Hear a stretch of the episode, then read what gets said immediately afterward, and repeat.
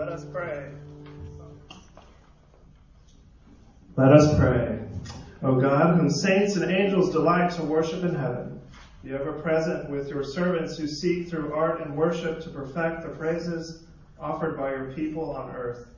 And grant to them even now glimpses of your beauty, to make them worthy at length to behold it, even behold it unveiled forevermore through Jesus Christ our Lord.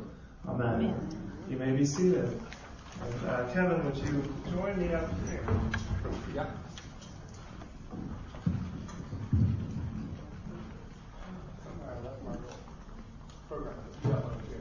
Yeah, just one on your seat.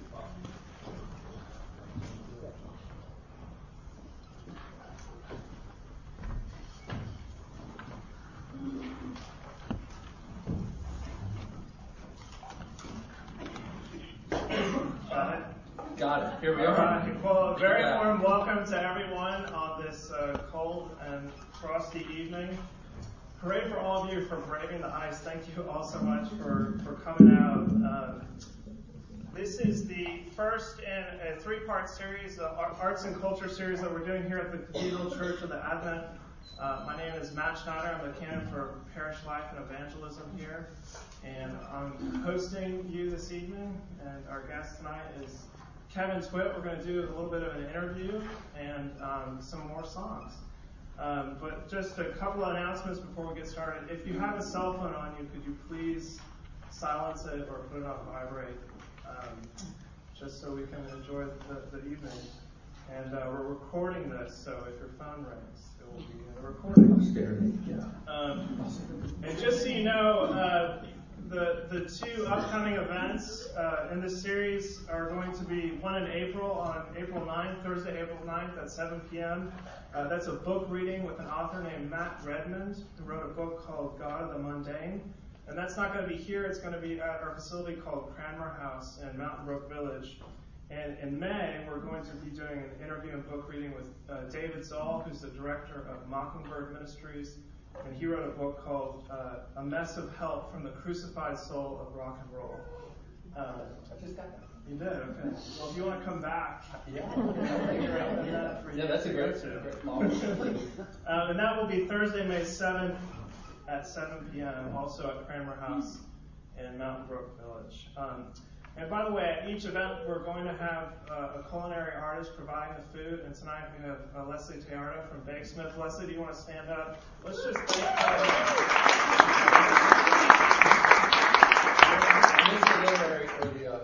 there are, there are macaroons and macarons and uh, however you say it, and um, some nice desserts back there still. So after the event, please uh, partake in that. And um, so our guest tonight is, as I said, Kevin Twit, who is the founder of uh, Indelible Grace and a minister with RUF at Belmont University in Nashville, Tennessee. Uh, I'm just going to hand it over to you, Kevin. Can you sort of give us your story? Who are you? Who am I?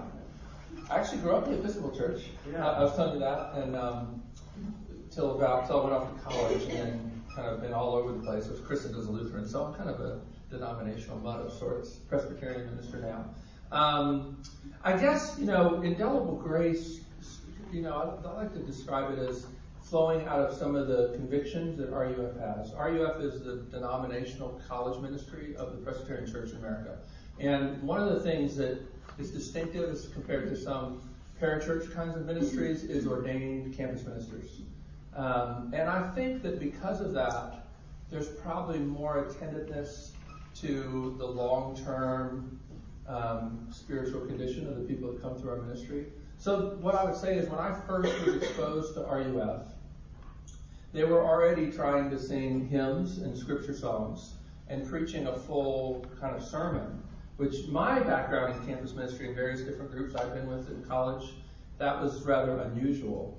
Um, but to them it was important because their conviction that worship is formative and pastors should attend to the kinds of songs that we sing. Uh, as we talked, we talked yeah. a little earlier, that sometimes, you know, some of the songs maybe can undermine even some of the gospel messages that we're trying to, to preach to people. Sometimes just because of what they don't say, sometimes because of what they do say.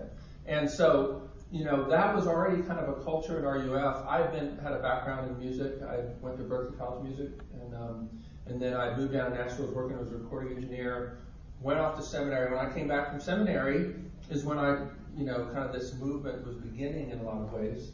And um, the first one I wrote, actually the first hymn tune I wrote was that one we just did, Rise, Rise, Soul, Rise. Rise. And it was at a kind of a renewal conference um, that um, at, at a retreat center in North Carolina. And the guy who led the meeting had us try to sing that hymn, and it didn't really, the tune that was in our hymnal didn't really seem to fit the mood of it, and it was more dirge-like. And I thought, wow, the words are so great, but um, it would be nice to have a tune that seemed to fit the mood. And that's very subjective, of course. And you've told me you've uh, since slowed it down. We played a little bit faster. Sometimes, yeah, depending on the context. If there's a more multi-generational group, then sometimes a little slower um, can make it more easy to sing. I think, especially the, some of the syncopated, you know, rhythms. But that's, you know, you got to get to know your congregation and find that. I, one of the things I love about Kevin is the, the stories that he tells along with the, the hymns. Can you just talk a little bit about the story behind Rise, My Soul? Yeah. Rise? Oh, yeah. You mean like Charles Wesley's text? Yeah, Yeah, Yeah, that's a great story. Um, Charles Wesley got lots of letters uh, from his, you know, when you write hymns, and people would write him letters. Um, there's a guy, Bruce Hindmarsh, teaches at Regent uh, College up in Vancouver, who discovered a notebook that Charles Wesley had taken these letters and pasted them into this notebook. Um, and he got more letters of people tracing their conversion to that hymn than any other hymn that he wrote. It's not in the Methodist hymnal anymore. So when I found that in a Presbyterian hymnal and retuned it, it's actually a communion hymn, um, which is which is pretty interesting. And you just recently discovered that. I've more more recently. I met a man named Lester Ruth, who's a worship professor at Duke, um, and he's president of the Charles Wesley Society. And he had told me, you know, how did you find this Wesley hymn, "Arise, My Soul, Rise"? I think it's one of Wesley's best hymns, but the Methodists haven't had it in their hymn book for hundred years. I said, well, the Presbyterians still have it in theirs, and uh, so we found it and um, have been singing it for a, for a while. And I think that one has gotten a lot of use in churches because it's an up tempo song, but it's also substantive. And it's hard sometimes to, you know, you start with worship, and sometimes the worship songs, like the worship leader is like way up here at this high spiritual pitch, and nobody else is there yet, and some of the songs aren't really giving us good reason to be there. Uh, but that's one that really calls us to focus on who God is, and even more particularly, Christ crucified at the table. It's pretty interesting to think of it that way. Uh, but Indelible Grace started basically just trying to, you know, find some other songs to sing. And some of these texts that we were finding, there weren't tunes for them. Right. They were from old hymnals, um, and they dropped out of use. We weren't ever trying to deconstruct church music and retune hymns that were had perfectly serviceable tunes that people were using. I think some people have misunderstood that.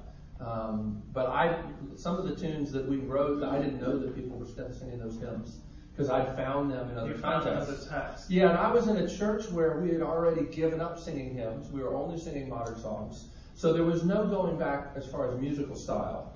But I really wanted to find a way to, to sort of bring the past and connect it to sort of our authentic musical voice with my students. And one of the good things about college ministry is it's easier to introduce change and new ideas than in most churches.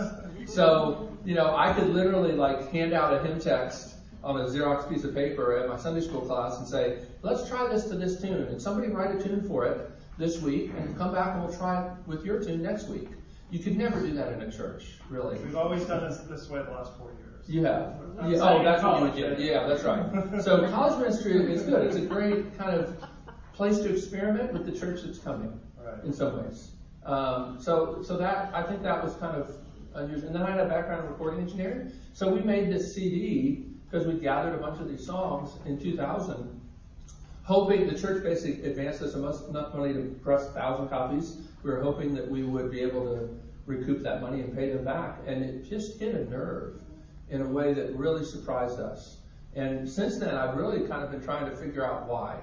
Do what are your Some thoughts? thoughts on why it's hitting a nerve? it certainly hit a nerve with You me. know, yeah, but here's the, I found a sign in an antique store one time that said, my grandmother saved it, my mother threw it away, and now I'm buying it back. Say that again. My grandmother saved it, my mother threw it away, and now I'm buying it back.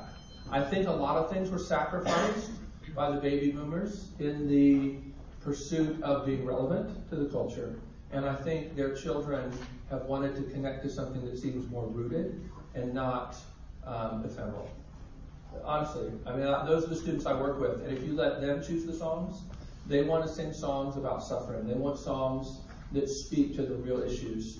They're worried that Christianity is just something that's been marketed to them or told to them as something that's cool. Yeah. And it's really helpful to sing a song written by somebody three, four hundred years ago and find that their understanding of God and the gospel is the same as ours. And I love that um, a lot of the songs that um, you've reintroduced or worked with do touch on suffering and lament. Yeah. Um, I love that because I'm a pessimist and in touch with my suffering. one, one complaint that I have heard is, you know, some of these songs are really, you know, they are they're great for Lent. Know, sort of. Have you have you heard that kind of complaint and, and what kind of reaction? Man, uh, some, not not as much, not from my, not from young people. I don't get that from young people. Um, I think that, you know, the best situation, you don't want to just sing hymns, right? I think, Right. you know, tr- there's lots of good songs out there. Um, but I do think, I'm not just trying to pick songs that people like. As I said um, at the luncheon uh, message, I'm trying to pick songs that prepare my students for their encounter with death. And um, I don't know, these are the kind of songs that, that will help you die. John Wesley was asked one time why the Methodist movement spread so quickly. Uh, His simple answer, our people die well. Uh, you know, in a day and age when people died at home yeah. with their friends and family around them. In You know, there's something about contrast to maybe more um, sort of a um, optimism, kind of uh, sort of Yeah. just constant sort of uh, praise and uh, Yeah, so I think you know I think there's a big paradigm shift in thinking about worship. Um, a lot of people tend to think of it as emoting before God, and I think, and certainly the Episcopal tradition, as I understand it, is dialogue. Right, that's the historic Christian tradition. Um, God speaks. We start with a call to worship, and then we have the invocation. We say, "Help."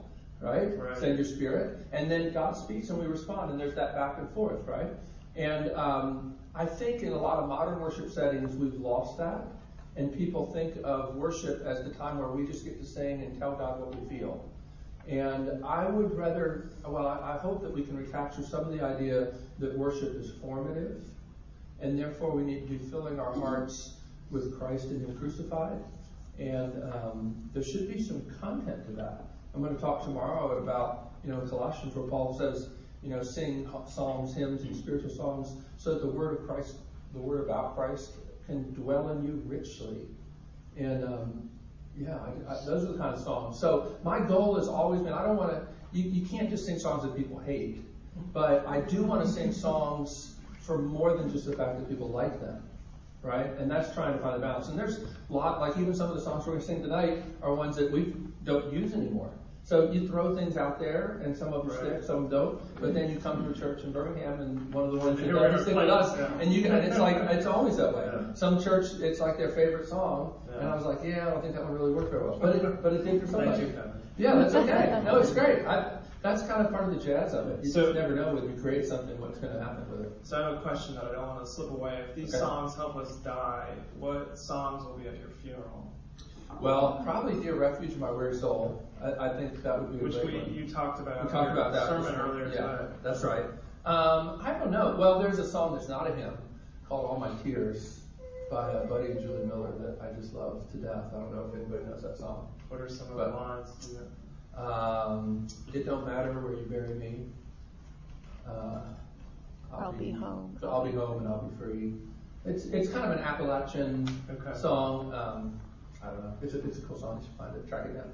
Um, and your most recent project is uh, Joy Beyond the Sorrows, Yes. which seems to be in touch with these kind of minor keys or minor Yes. themes of life. Can you Yeah. unpack that a little bit? Yeah. Talk about that project. Yeah. So I think you know all these projects they they're not so it's not like a high concept to them. It's when I have a combination of some time, some songs, and enough money to put together the next project. That's what we get to do. Right. Um, and they tends to, that tends to happen every couple of years. Um, but that one, a theme definitely emerged, and it was joy beyond the sorrow. In other words, the sorrow is real. Um, Isaiah 5 says, Woe to those um, who, um, oh, what is it? Woe to those who call evil good and good evil. And I think sometimes we can so elevate the sovereignty of God that we, in effect, do that. And I, I, I didn't want to, to lose sight of the fact that suffering is real and it's here and it's present. And yet it's not ultimate in the sense that there's a day coming when God will wipe away every tear. So how already not yet, you know, I guess what you call ordinary time. You know, that's where we live most of the year, in that already not yet. And how are there songs to help us steward that time? And it's not by pretending that the sorrow is not Right. real, um, but it's also not losing sight. You know, like whenever we celebrate the Lord's Supper, right? We remember his death as we do it now, proclaim Right. his death until he comes again. And I think the song should do that same kind of thing. It's almost if you if you don't have the joy, if it's just sorrow, it's it's nihilistic. Would you say that that's true? I mean, you have to Not you have to all. go there and be in touch with the Yeah. sorrow. Uh, You know, Psalm 88 ends, darkness is my closest friend. It right? ends. Yeah. There is a place for But that. there's the whole psalter. There is, but there's a place for that. But, and, but I don't think, I don't know if you get through that just in the time that it takes to sing one song. Right. And- So I think, you know, I wouldn't want to say that we can't stay in Psalm 88. Isaac Watts, for instance, translated 133 of the 150 Psalms. He didn't do Psalm 88. oh, He said that he, he, basically said it was too Jewish and he couldn't get Christian joy into it. I think that was a mistake. wow. I think it was a mistake. And Anne Steele, who I talked about today, is the first so- songwriter, first hymn writer to write real laments. And her hymns cross denominational lines quicker than Watts or Wesley because it referenced the Psalms. It's, it sort of spoke the spirit of the Psalms. And I think met people where they are. So I would never tell people that they need to get out of Psalm 88 too quickly, but to recognize that's part of the Christian life, but it's not all of it. Right. You know, and there's a place even of communing with Christ in his sufferings, um, even in that place. What did it mean for Jesus to sing Psalm 88? You know, or Psalm 22, right, which we think he sang from the cross, which then echoes, you know, you find these echoes in Psalm 23. Anyway, I think all that stuff is, I've just been enriched in my understanding of the fullness of the gospel and what did it feel like for Jesus to love us? Uh-huh. it felt really hard, you know. So even people that are in the midst of that, they can find a place, even a place to connect with what it felt like for Jesus to love his people. Uh, one person that you, you talk about a lot is Anne Steele. Yeah. Can you talk a little bit more about her and her background? Yeah, so she's an 18th century English hymn writer. If you're a fan of Downton or Jane Austen movies, she very much comes across like one of those characters. Um, there's a lot, been a lot of apocryphal stories about her. The story like that she, her fiance drowned the day before her wedding, and she never did marry and was an invalid. Um, some of that's true, but not the wedding story. She actually got quite a few wedding proposals, and she turned them all down. Um, her dad was a pastor. She knew what it would be like to be a pastor's wife, and she felt like she would rather, you know, work on her poetry and So hang out in the pastors drawing the ones proposing to her? Yeah, some of these pastors were proposing to her. Some of them even were good hymn writers. Um, but she loved, she had a liter- there's a whole book about her and the literary circle of friends that would, it's very much like, you know, her dad was wealthy. He would, was a timber merchant and also a Baptist pastor. And um, she was well educated, which was pretty unusual for the Baptists at that period. You know, um, if you were a nonconformist, you couldn't go to Oxford or Cambridge Right. at that period, right? Um, but she and her sister were well educated, and she was quite skilled. She struggled a lot with assurance. Hmm. With you know, there's a difference between being a Christian and feeling confident that you're a Christian. I deal with a lot of students growing up in the South um, who've been made to feel like if they're not 100% sure, then they have no right to think they're a Christian. I had one kid, the youth pastor told me that one time. If you're 99% sure, you're 100% lost. Well, I think that's dreadful theology and unbiblical. And um, I think Anne Steele's hymns are really helpful in even kind of sort of teasing out the difficulty of coming to assurance. And our assurance can kind of ebb and flow even when God's love for us doesn't. Um, so that's one of the things I think is really helpful about her hymns. Yeah. and you're and you're a you're a pastor, and Yeah. uh, there's a there's a pastoral element to, to what you're doing. Absolutely. Can you talk about um, your pastoral reasons um, for That is the reason. Yeah, I never set out to uh, really like the hymns are a means to an end for me, of um, and even making the CDs are a means to an end of trying to get the gospel not just into people's heads but into their hearts. I have a pastor friend and mentor named Scotty Smith who talks about the importance not of only of knowing the lyrics to the gospel but hearing the music. And uh, Augustine said that he who sings prays twice. That Right. music intensifies whatever we're doing, whether it's lament or praise. I'll talk about that a little bit Okay. tomorrow. But that, yeah, it's always about pastoring. It's always about using every means possible to get the um, the gospel into our hearts. Um, in, in a beautiful, you know, there's a friend of mine who's passed away now, but he used to regularly pray at the beginning of times of worship, Lord, make Jesus more beautiful and believable to us. And that's what we're trying to do. And I want songs that are displaying Christ in his beauty. Um, and I think the ultimate beauty of Christ is seen at the cross. Can you give some uh, words of advice to a captive audience um, who might be interested in, um, who are a part of a church, who might be interested in bringing in this type of music, this genre of of retuning Yeah. old hymns or, or things within that? Um, Well, you got to start with where you are, and you probably would be wise to gather a, maybe a committee of, of people, so that which involves older and younger, being able to talk about what it is that they value in worship. Because I find a lot of times the worship wars are people talking in, within their own circles about each other, and um, uh, that would be one thing. And then it depends. Like if it's a church that's already using a lot of hymns, um, you got to see well maybe they could use some more lament hymns and there are not as many in the hymn books as there used to be. Um, some of the tunes that we've done might be helpful to them, a way to sing some hymn texts they like to sing. Some of them might musically be an easier entry point. Um, I don't really think there's probably any church that could do every song we've done on Indelible Grace CDs. And we've tried to have such a stylistic variety that it probably wouldn't fit any one congregation very well. Um, but then for other churches, they might be really into, you know, big rock band, high powered worship, and you, you have to know why you're trying to do it. You don't want to just introduce new songs for the heck of it. So if you're trying to get the cross more centered, you know, in your worship, there's some songs that would fit that high volume rock and roll sound that we've done that would get the cross back in there. Um, but maybe you're a church that, you know, you do a lot of hymns, but you want to sort of have music maybe that's a little more modern sounding, you might find some. So I'd say listen to a lot of the stuff that live CD that we did is is a good starting Yeah, point to hear what we've done. So I'll just hold that up. This is the, which is for sale, by the way. So we did- I forget yeah. to say, this is from the hymn saying Yeah. Ryman. So Yeah, so about about yeah, so about ten years after we made the first CD, um, we ended up being able to have a hymn sing at the Ryman Auditorium in Nashville. It helped that our denominational national meeting was there, and it was directly across the street. And they all knew And the our, yes, and RUF rented the Ryman for us, right? So all those things, perfect storm, came together. And uh, my wife had the great idea to videotape it. So there's actually a movie of this too that's on YouTube. You Yeah, can watch Ro- it for free. Roots. Roots and Wings, the story of the Indelible Grace and of Hymns. But what I like about this is you can hear how these songs are used in worship. There were 2,000 people there, old and young alike, and you can hear them singing together. Uh, when we made that first CD 10 years ago, a lot of people were upset at the musical style, and we can talk about the musical style issues. I would just say, from my reading of the letter to Galatians, I think we ought to be very careful about thinking there's one pure cultural expression of the gospel.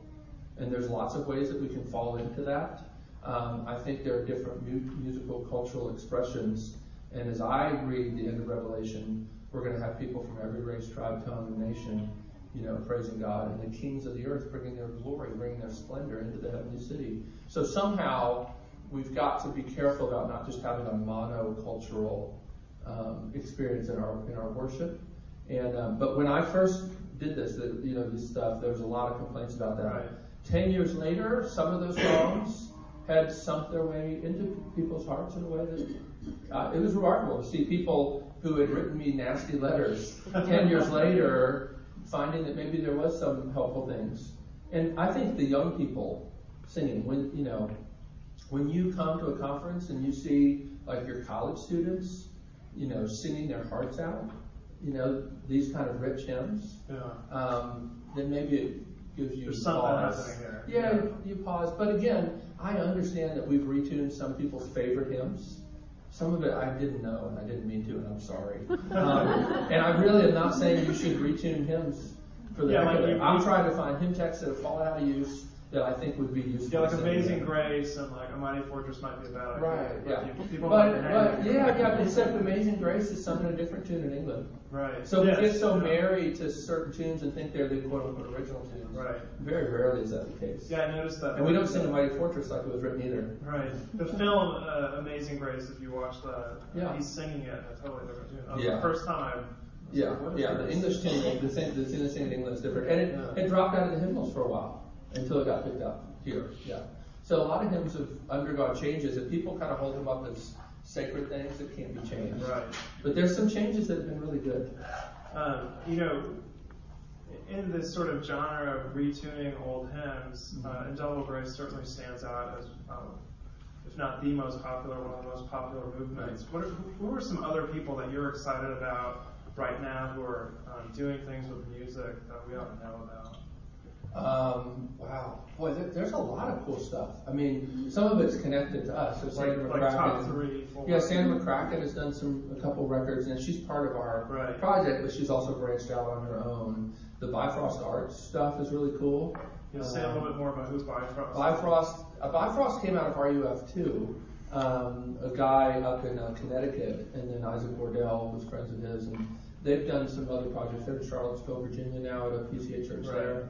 Um, so they're doing, they're not doing as many retuned hymns. They're even doing like pieces of service music, you know, within the more traditional liturgy and different things. But honestly, um, there's a conference I was at not too long ago called Doxology and Theology that was, man, about 500 people, mostly under 30, who were writing some really great modern songs, um, words and music that are full of gospel stuff, good stuff. So there was a lot of people like Matt Papa and Matt Boswell and, um, you know, did Sojourn Church up in Louisville. There's really a lot of this stuff going on. Talk to us about Rain for Roots and Okay. what connection you have to that. Right. Well, um, I know all those those girls. There's four girls, right, who are Four part of our community. Four ladies. Yeah, sorry.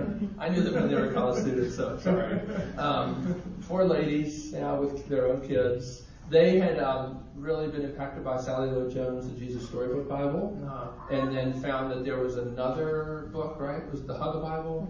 yeah, that was it's basically littler- based on the. yeah. the- And so they went to Sally and they were like, we would like to set these poems, which is what all those chapters were, to music and make this recording. And they did, and it was beautiful. And that's a great example of, you know, that's a genre of music that often can set my teeth on edge. You know, Yes, children's music, yeah. Yeah, that's right. Because it can be actually, and I can listen to that without my daughters in my car Yeah. and, and forget that it's children's music. Yeah, that's right. And children's hymns, some of them are really dreadful too. Right. Yeah. But Rain for Roots. Is, Rain for Roots is a cool thing. Yeah, yeah. And there's just so much stuff. Um, a friend of mine, Bruce Benedict, um, runs a website called Cardiphonia, and he keeps track of lots of independent worship projects done by churches all over. And he cataloged, since we made our first Indelible Grace CD, a thousand retuned hymns. Wow. So a lot of it is grassroots, and it'd be hard to find it unless you have like a curator like Cardiphonia to find it. Um, it's not necessarily the most popular stuff, but I have seen people really grab hold of it, and it really impact them in huge ways.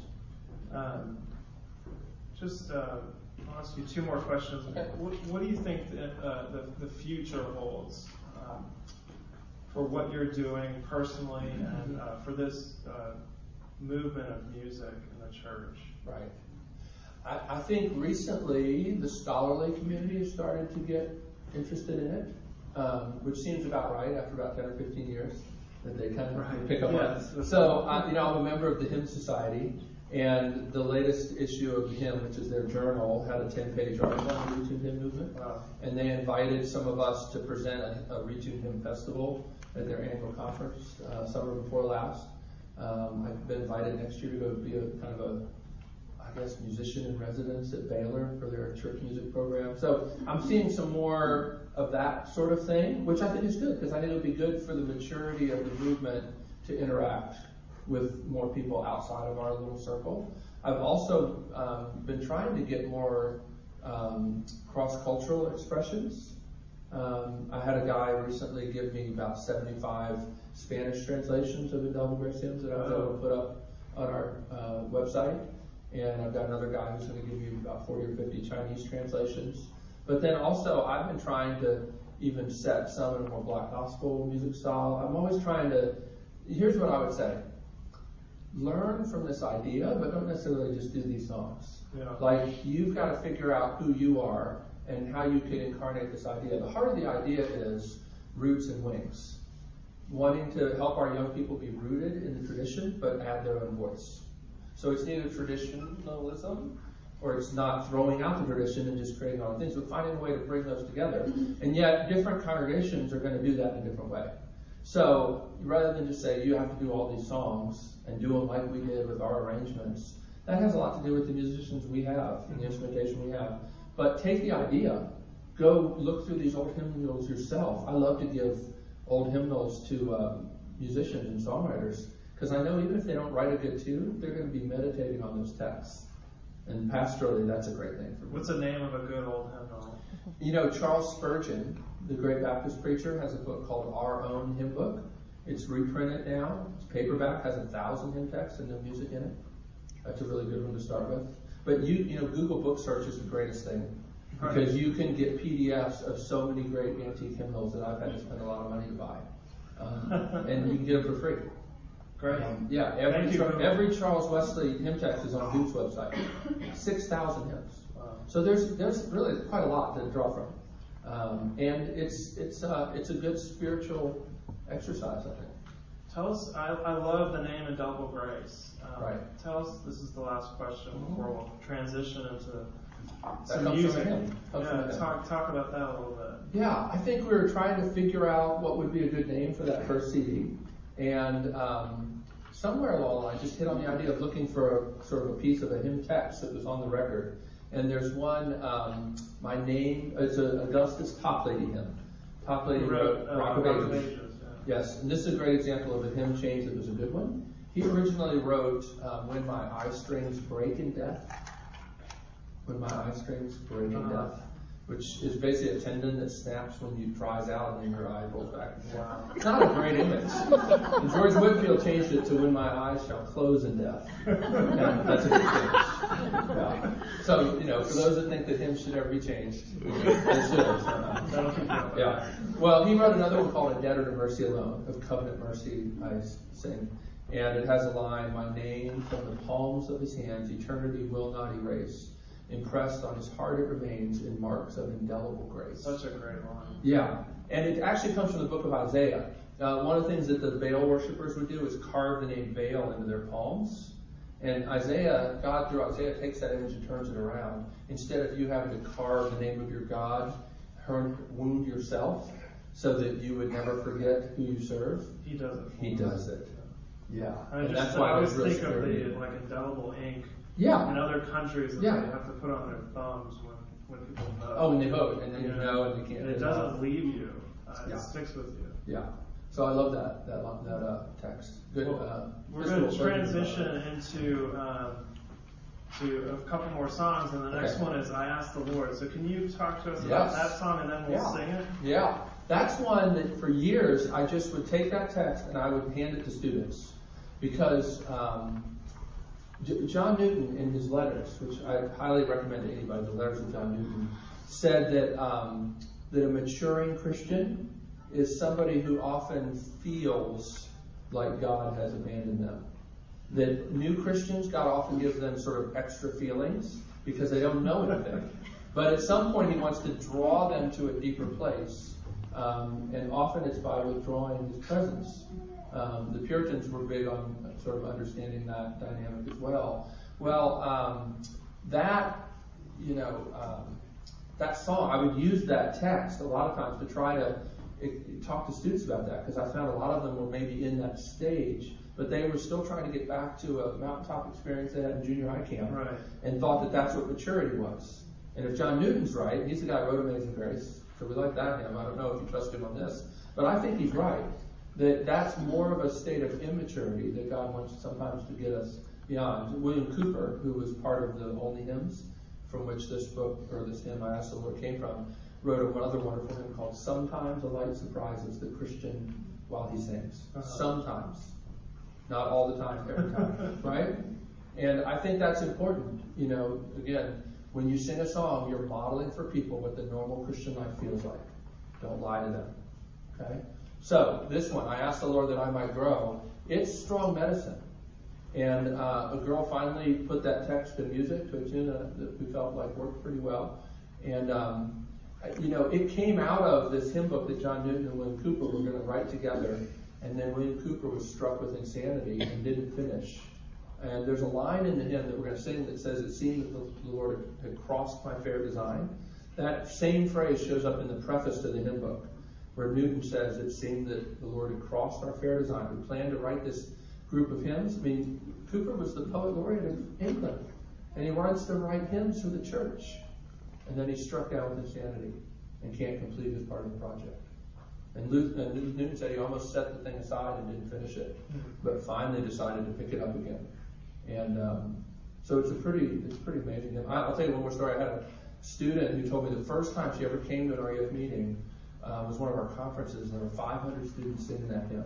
And this is a girl who had been, you know, burning herself, all kinds of self-destructive stuff, suicidal, you know, thoughts a lot, struggling a lot. And she said she'd grown up, you know, her dad was a pastor, and she said like the first time she saw 500 of her peers singing that hymn, it was like life to her soul.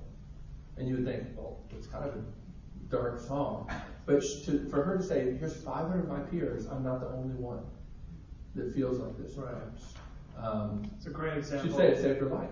Great example of what we were talking Yeah. about before. Um, so let's uh, Let's try it. let's stand and, and join in singing. I ask the Lord. We'll give you time to get down. That's right. I was going to jump off the front, but I thought my wife was going. Stage dive. Yeah, that'd be awesome. The good thing about hymns is once you learn one verse, you know the music to the other verses. Yeah. And this one doesn't have a chorus. It's got no uh, curveballs coming at you. So, uh, what can you get here? Want me to introduce Yeah, you want to grab her? Yeah.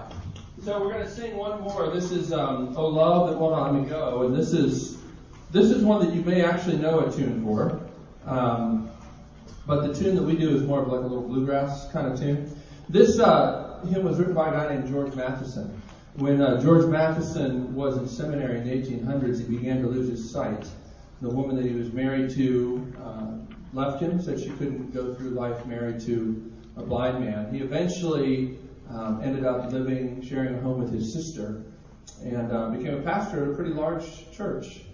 But um, the, the night that he wrote this hymn was the night of his sister's wedding, and he had stayed behind, and everyone else uh, went there to the wedding. He said that something of incredible sadness passed between him and the Lord, and I don't think it takes too much speculation, imagination to imagine what he must have been thinking. Who's going to care for him now?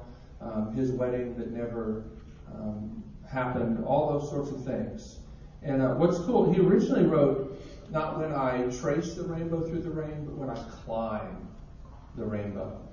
The idea is that the covenant promise of God changes the way we endure trials. One of the Puritans used to say that if you aren't clear on justification by faith and God's love for you, that it makes every trial a double trial. Because not only are you struggling, but you're wondering, has God decided he no longer loves me in this? So to understand the covenant promise, and that, that, that you know, in the Hebrew, the uh, story of Noah where God gives the bow, um, it's the word for a Hebrew battle bow. It's not like a rainbow. It's not like a bow you put in your hair. And the sign that God gives that He wouldn't destroy the world by flood again is a battle bow cocked and aimed at God Himself. We live on the other side of the cross when that battle bow was loosed upon God the Son.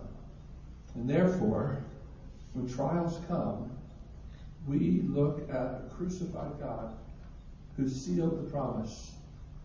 So the promise is not in vain, and we can climb the rainbow through the rain. We don't just look for a silver lining in the cloud, right? We look at the covenant promise. And um, That's why I think this hymn, you know, the tune has a little more pep to it. Because the hymn of great joy comes out of a really uh, difficult thing. So let's have fun with this one. Oh, sorry,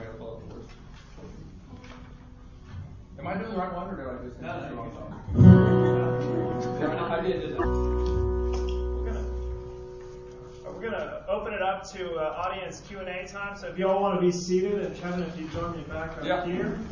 If anybody wants to ask Kevin some questions, there's a, a mic right up front. Um,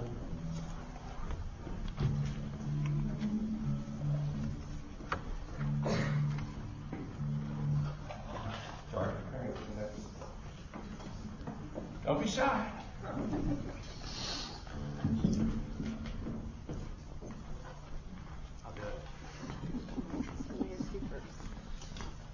Testing, testing. There you go. this one, this guy knows what he's doing. Oh, Right? it's a hard. He can handle the mic. Uh, hey, Ken, I'm Rick. I'm, I'm a music director across the street. Oh, yeah, with Bill. Bill. Oh, yeah. That you were Okay, coming. Yeah. Okay. Um, so one thing I was thinking about was uh, we're going to attempt our own hand at a project this summer, Oh, okay. and I, if there's one thing I, I hate more than anything, it's PR. Um, I enjoy doing music, but I don't like. Uh, I'm not gifted at advertising, so obviously you guys did a really good job somehow of putting your music in the hands of people to where it was actually your money actually the money you spend making the recording actually was helpful. So Right. what did you guys find to be the best way? I mean, obviously you Yeah. can put it on iTunes or whatever, but you Yeah. gotta get people to look at it. Right. That that's much harder now than it was when we started. Because when we started, there wasn't really anything like it, and word spread. It also, you know, movements require kind of cultural gatekeepers. Being in Nashville helped. Being at a place called Christ Community Church helped.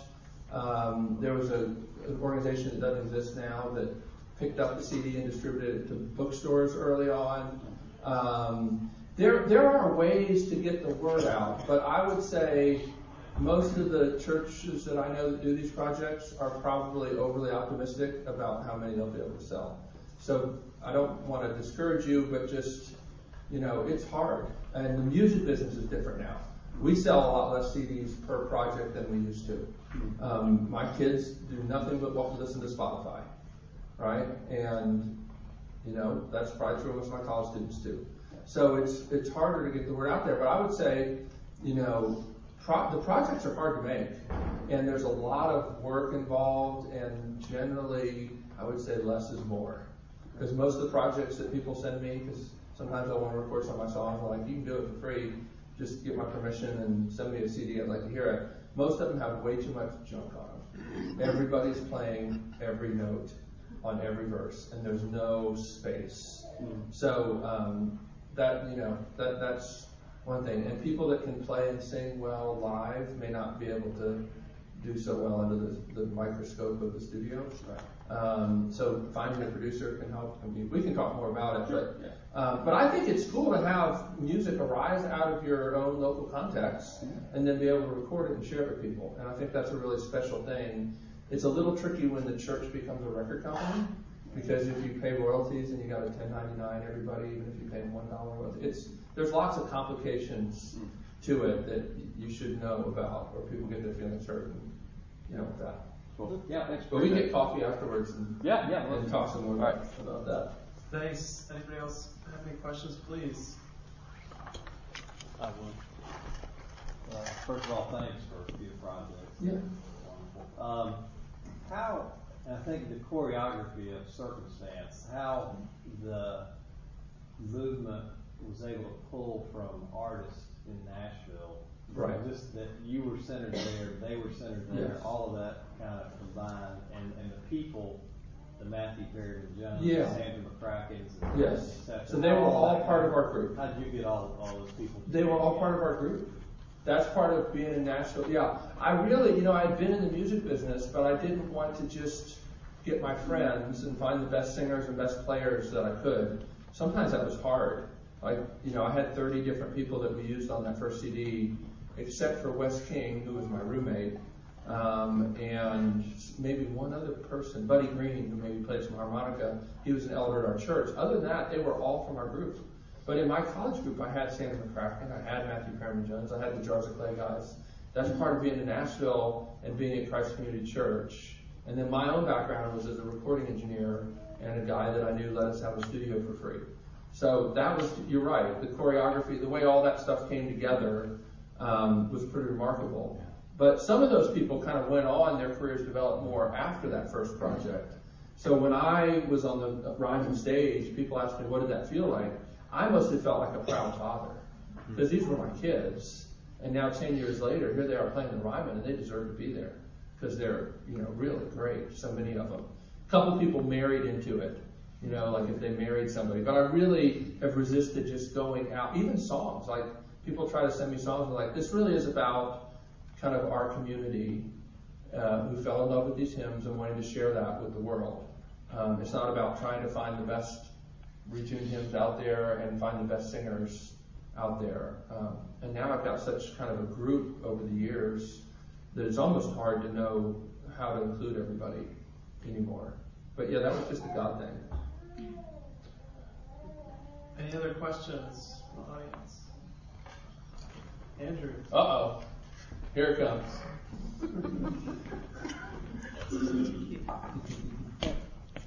Kevin, in discerning your call, um, had, did you ever think about pulpit ministry, or, or is it right That's now? what I do. Well, uh, Yes. yes, yes, yes. But I mean, but I mean, in the Yeah. sense of like anything beyond, uh, is it uh, just piggybacking on the last Yeah. question, the perfect storm of Yeah. not only being Christ Community Nashville, Right. but at Belmont where you have lots Yeah. of students to Right. exploit. Right. Uh, it, it, good. it's- That works. it- it, helps, and so how God used you there, where if Right. you were to be, you know, preaching at, you know, at a permanent pulpit Right. at a church anywhere else, Right. even in Nashville, What would it look like? yeah, what would it look like? Yeah, I don't know. I don't think I would want to take a permanent church if I had to completely quit doing this, because I feel like part of this has become a big part of who I am. But it really did start as a way to sort of minister to college students and be with them in the in the stuff they were doing. I had a lot of singer songwriters, and that we just would play music. Before I had Sandra and Matthew and some of these singer songwriters, I had students into jazz, and we had a little jazz group where we'd go play at little jazz clubs. So it's always part of incarnational ministry, and college ministry gives you a little more flexibility sometimes than kind of what, probably what you do. Um, but I think, you know, when I went off to seminary, I thought I was done with music. And I remember when I was recruited into RUF, Mark Lowrey, who started RUF, asked me what he thought, this was now coming out of seminary, he asked me what I thought my musical background, how that would be used in RUF. And my vision was so big that I said, well, maybe if we have a conference, I could do a seminar on the arts sometime. That's really all I thought that I would do going back. So I fully intended to go back and just be a pastor of college students. And I still am vocationally. I'm a pastor to college students. And every couple of years in the summer, when the college students aren't there, I can sometimes pull enough time together to, to make a CD. But I really am a full-time pastor even now. This is more unusual. I don't lead worship at our church or at our RUF group, um, that kind of stuff. So I do think, you know, I remember C.S. Lewis said one time that, you know, he basically lost his faith when there's this kind of atheist guy that used to give him a ride to school and sort of break him down. And he said he attributed a lot of his ability to break down arguments to going through that crucible. And I feel like God doesn't waste anything, but he has remarkable creativity in bringing things back together that you never would have thought was going to happen. Unfortunately, I'm not a good singer, so I can't really like go be a worship leader at a church. You know, it's not, and not that I want, want to do that. I feel like I'm called to preach and teach, and I try to impact and influence and get music people to devote a little of their time and energy to writing songs for the church within my sphere of influence. Say that, yeah. So I don't know. Yeah, I don't know if I'd want to take a church if I couldn't do some of that still, but I don't know exactly what it would look like. But I usually only go out of town a couple times in a semester to do something like this, and I usually only do things that are like a conference where I feel like pastors and worship leaders will be there, or if I go to a different denomination, then th- that usually then I'll say, yeah, I- I'd like to do that. I'd like to see this movement spread to other, you know, church communities. So that's kind of how I think about that. Well, thank you for with Yeah. having said that, thank you so much for for being here tonight. I'm a, I'm a huge fan This was a great treat for us to be able to, to come down here and get away for a little bit. I've been a Thank huge you. fan for years, so it's just an honor to sit here and talk to you and spend the day with you. And tomorrow, if you want to hear more of Kevin, he is preaching at 12:05 in our Yeah. in our church. Um, hopefully, the weather's better tomorrow. It should be. Um, and, and thank you so much to Glenn Lewis, our music director, and to our band tonight. And everyone who helped. A lot of people actually um, helped put this on, set up the stage, and all this audio equipment. Um, and uh, and also, I should mention uh, Kevin's wife, uh, Wendy, is here. Um, our uh, cameraman couldn't make it because of the weather, and it turns out that she knows how to deal with the camera. So she's taking a little bit of footage for us. So hopefully, we'll be able to put some of this online. Yeah.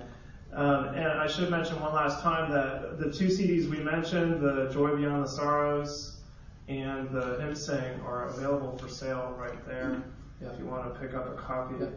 Um, And there's a you know there's a Facebook group, Delaware Facebook group, Right, which I'm uh, on, yeah. Kind of hear about different things going on, and I have a few copies of this left over. There's like a little one-page thing if you want to know a little bit about. is that your refuge? or- No, it's more like what is indelible grace and the website and anyway. So maybe we could put that on the table. put that back there so if you want to take this, and you're welcome to it. So our final song before we end is one that you you're surprised that we, we sing, and I you know that I heard this. There are just a few songs that you hear and you think just off the bat, wow, that's amazing. I heard it in the car, and I texted Glenn while I was driving.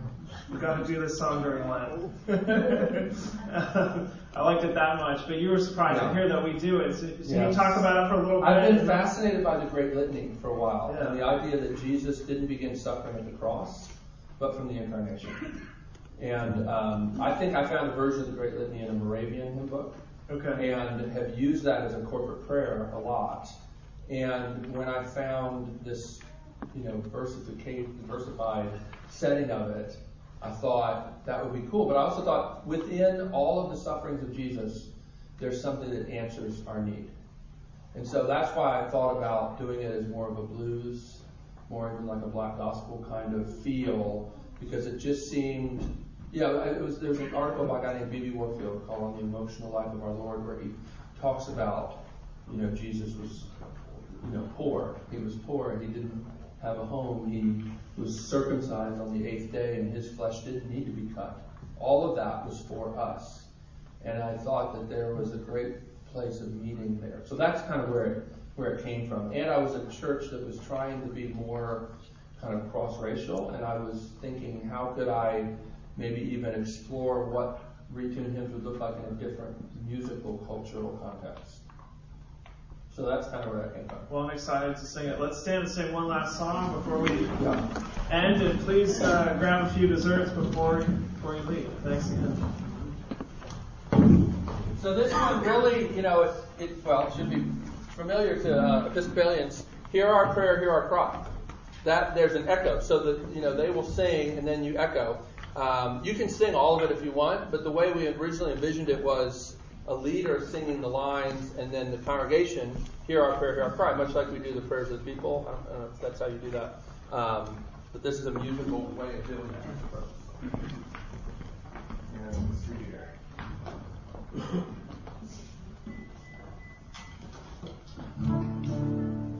It's a little bluesy this one, so. Um, Thank you, Kevin. Please feel free to stick around for a little while and grab some desserts, buy some CDs, and uh, say hello to Kevin. Thank you so much. thank you.